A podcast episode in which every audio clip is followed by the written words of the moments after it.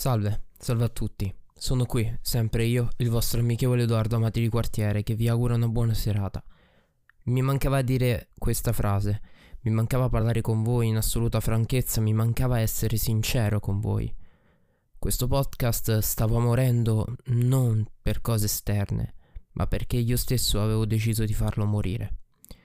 Oggi che registro è il 28 gennaio del 2022 e sapete che cosa vuol dire? Vuol dire che io per due anni non ho più parlato ad un microfono. Nel cuore della notte, intendo.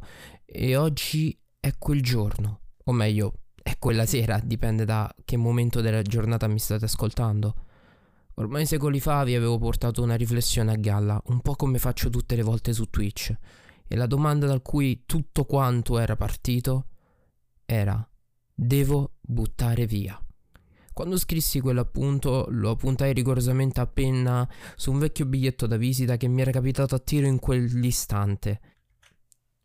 Sì, lo so, può sembrare strano che io nel 2022 scriva ancora con una penna e un foglio ma c'è qualcosa di magico nel farlo e c'è qualcosa di magico nell'inchiostro, nella china come direbbe Caparezza. È come se fosse un distopico Venom che mi si attacca alla pelle e ogni volta che sento questa sensazione che finito di scrivere leggo effettivamente quello che ho scritto e vedo le mani macchiate di nero, mi fa sentire come se avessi raggiunto effettivamente qualcosa, un segno di concretezza in quello che sto creando. Mm, nell'opera che sto creando. Allora, io voglio fare una cosa diversa da tutti gli altri podcast. Voglio fare una cosa che mi sento di fare solamente per il gusto di farvi comprendere in che situazione vivo nel 2022. Ho 26 anni. Sopra di me ci sono tre bicchieretti di caffè, tre bicchieretti con dei residui di caffè in polvere, alcuni dalla macchinetta, altri non, e sono tutti e tre bicchieri di differenti proporzioni. Ora, mm, voi, voi, sicuramente mi starete dicendo, ma che cazzo c'entra? E eh no, c'entra invece, perché ora ci arriviamo. Oltre a quei bicchieretti di caffè che sono lì sopra, ci sono anche tanti libri di cinema. Tanti. Ora che vedo a tiro ho Alfred Hitchcock, io confesso un bellissimo libro su Alfred Hitchcock, in un batter d'occhi, Il coraggio del cinema, tanti bei libri che io ho letto ed ho studiato per una vita intera. All'incirca a cui ne conto 1, 2, 3, 4, 5, 6, 7, 8 e forse lì dietro a quella carta della merendina ce n'è un altro. Sì, ce n'è un altro. 9 libri di cinema che io ho studiato in un mese follia pura. Però voglio ritornare sul fatto che io abbia 26 anni. Oggi, mentre mi stavo godendo il mio giorno libero da lavoro, di solito lo uso per o andare avanti con i video oppure fermarmi totalmente, mi sono riguardato un film. O meglio, mi sono guardato un film per la prima volta perché in realtà era come se l'avessi già visto. E questo film parte da un ticchettio. Ok, parliamoci come si deve. Il film parla di Jonathan Larson. Jonathan è un giovane autore di musical che sta ultimando una sua opera dopo aver fatto otto anni di riscrittura. Lui scrive, cancella, scrive, cancella, butta fogli ovunque dentro la sua cameretta. Ecco. Sono Jonathan Larson quel ticchettio che ormai è monitor di tutto il film, io lo sento e risento e risento ogni giorno della mia vita. A me non piace vedere gli orologi, ve l'ho spiegato tante altre volte, perché odio vedere il tempo che scorre. Ma ogni cosa in questa cavolo di vita è tempo. È tempo quello che io sto impiegando adesso per parlare con voi, dove nessuno mi sta ascoltando in questo momento. È tempo quando vi alzate, è tempo quando andate al lavoro. Sfruttate ogni secondo. Secondo me no. E io sbaglio.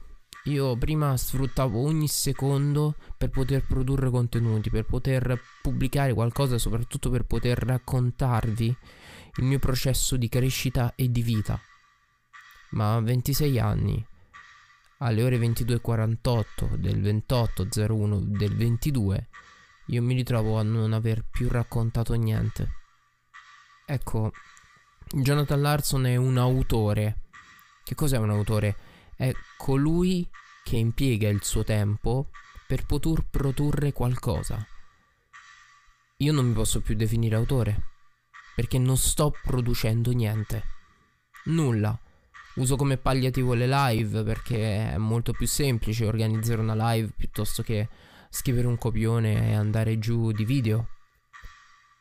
Ed è per questo che io di solito i video che facevo una volta erano tutti quanti improvvisati perché voglio farmi condurre da quello che dico.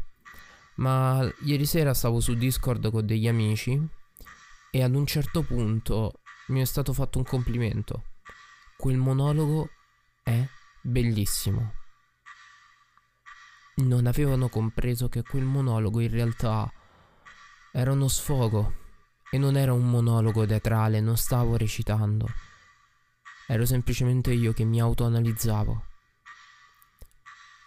Sono stanco, sono debilitato fisicamente e soprattutto interiormente. È come se dovessi nascondere un qualcosa a me stesso. È come se io a volte mi volessi sdoppiare, mandare l'altro me al lavoro e poi mandare il mio clone a fare qualcos'altro. Ma non posso vivere con due piedi in una scarpa. Non posso. E allora come Jonathan Larson devo decidere. Perché nel mentre che io sto ancora decidendo, il ticchettio che ho adesso nelle mie orecchie, fatto partire da YouTube, mi sta rendendo matto. Un po' come il cappellaio un po' come il bianconiglio. I secondi. Tic, tic, tic, tic, tic, tic, tic, tic, tic, tic, mi rendono pazzo. Però io vi devo dire la verità. Non so che cosa scegliere. Non so che cosa scegliere né da una parte né dall'altra perché l'Edoardo di solo lavoro sì, guadagna tanto, ma poi non sa come spendere i propri soldi. E l'altro Edoardo, invece di 26 anni, che non ha voglia di lavorare se non per quello che gli piace fare, è tanto felice artisticamente, tanto depresso anche, però è senza uno spiccio. Mi dà fastidio che la condizione di vita nel 2022 delle persone sia risolvibile con una sottospecie di equazione matematica nel quale non puoi cambiare i fattori. Anzi, è una proporzione. Tanto lavori? Più guadagni. Meno lavori? Meno guadagni. Ecco. E allora io mi domando, quanto fa schifo questa esistenza?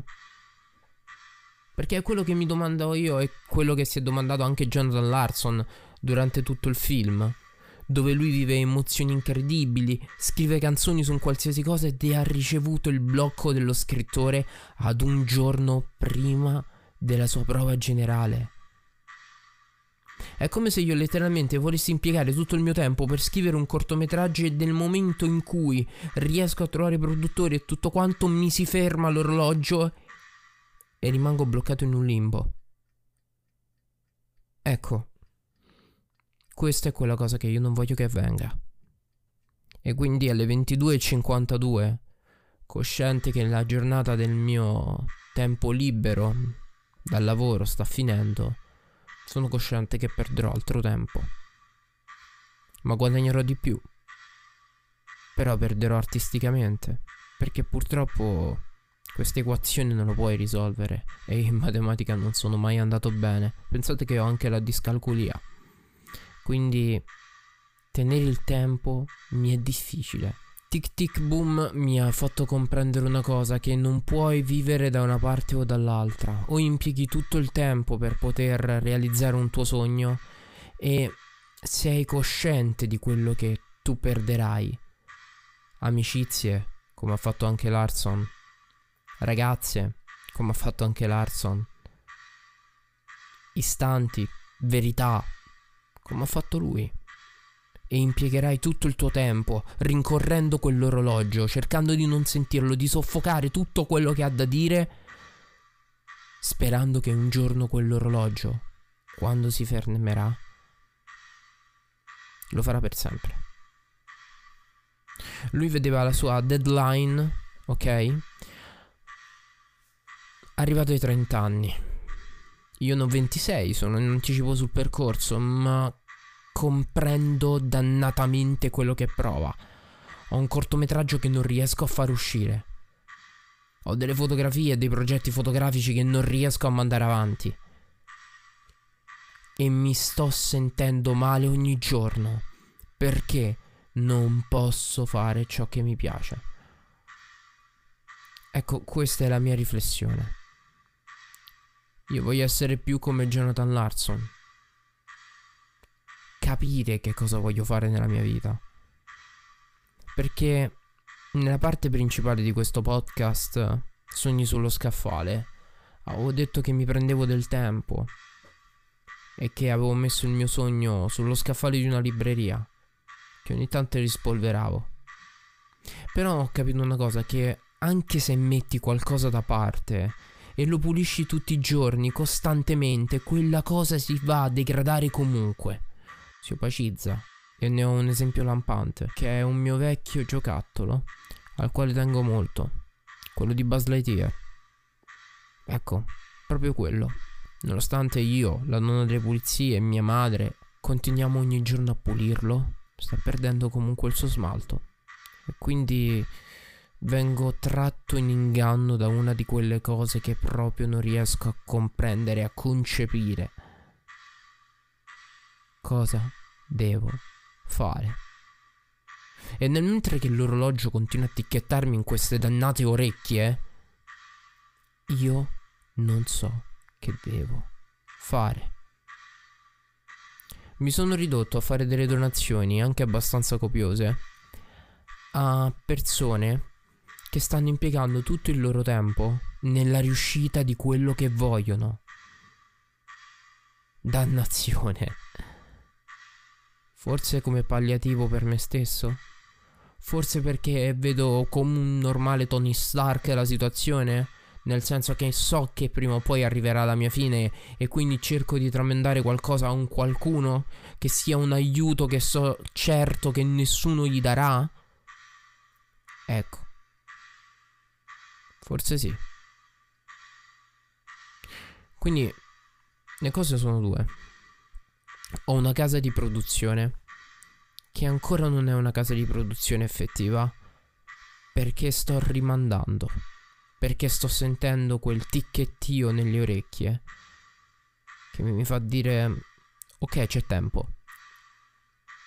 Ma ogni secondo che passa mi ritrovo a credere che non c'è più tempo. Non esiste e soprattutto la concezione del c'è più tempo, un'ennesima stronzata.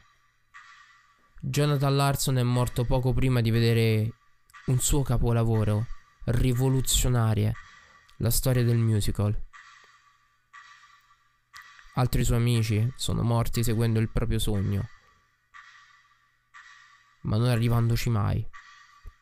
E poi ci sono io, 26enne, con la voglia di fare il regista con la voglia di dover dire a tutti quanti che io ci sono nel mondo, che sono qui, seduto alle 22.58, a parlare a un foglio di Word che è scuro, perché gli occhi non mi reggono più il bianco, a voler scrivere qualcosa e non riuscirci, e a sentire un video su YouTube chiamato Un'ora di suono ticchettio dell'orologio, giusto per masochismo, per ricordarmi che in fondo siamo noi stessi i nostri orologi. E quindi, e quindi devo decidere realmente che cosa fare. Ma nel mentre che decido, si sono già fatte le 23. Questo vuol dire che il tempo sta scorrendo. E io devo capire che cosa devo fare della mia vita come anche voi dovreste capirlo. Perché tanto si riduce sempre a questo giro di ruota. Che volete fare? Il tempo sta scadendo. E questa volta non c'è nessun film a farvi la morale. Questa volta c'è solo la mia voce, il ticchettio di un orologio e nessun palliativo, nessun effetto placebo. Se proprio vi devo dire la verità, così come dice anche Jonathan Larson nel film. Una volta che ho provato una cosa, ho pensato che bella cosa poter passare così la giornata. E forse è il momento che io, di nuovo, riprovi quella sensazione. Perché forse semplicemente è il caso che io torni a sentire quella sensazione. È il caso che io torni a fare quello che mi piace fare. Quando il tempo in realtà non conta nulla. E un secondo, un minuto, un'ora, una settimana, un mese, un anno. In realtà è come se fossero passati solamente pochi secondi. Perché è lì che capirai che in realtà quel ticchettio potrebbe essere semplicemente un nuovo battito per un qualcosa che non è stato ancora scritto. Questa era una puntata leggermente diversa del caffettino podcast e mi viene da dire che sono qui, da 26 anni, sempre io, il vostro amichevole Edoardo Amati di quartiere, che vi augura una buona giornata e che vi ricorda che il tempo, in realtà, è solo uno scandire degli attimi. Ciao a tutti.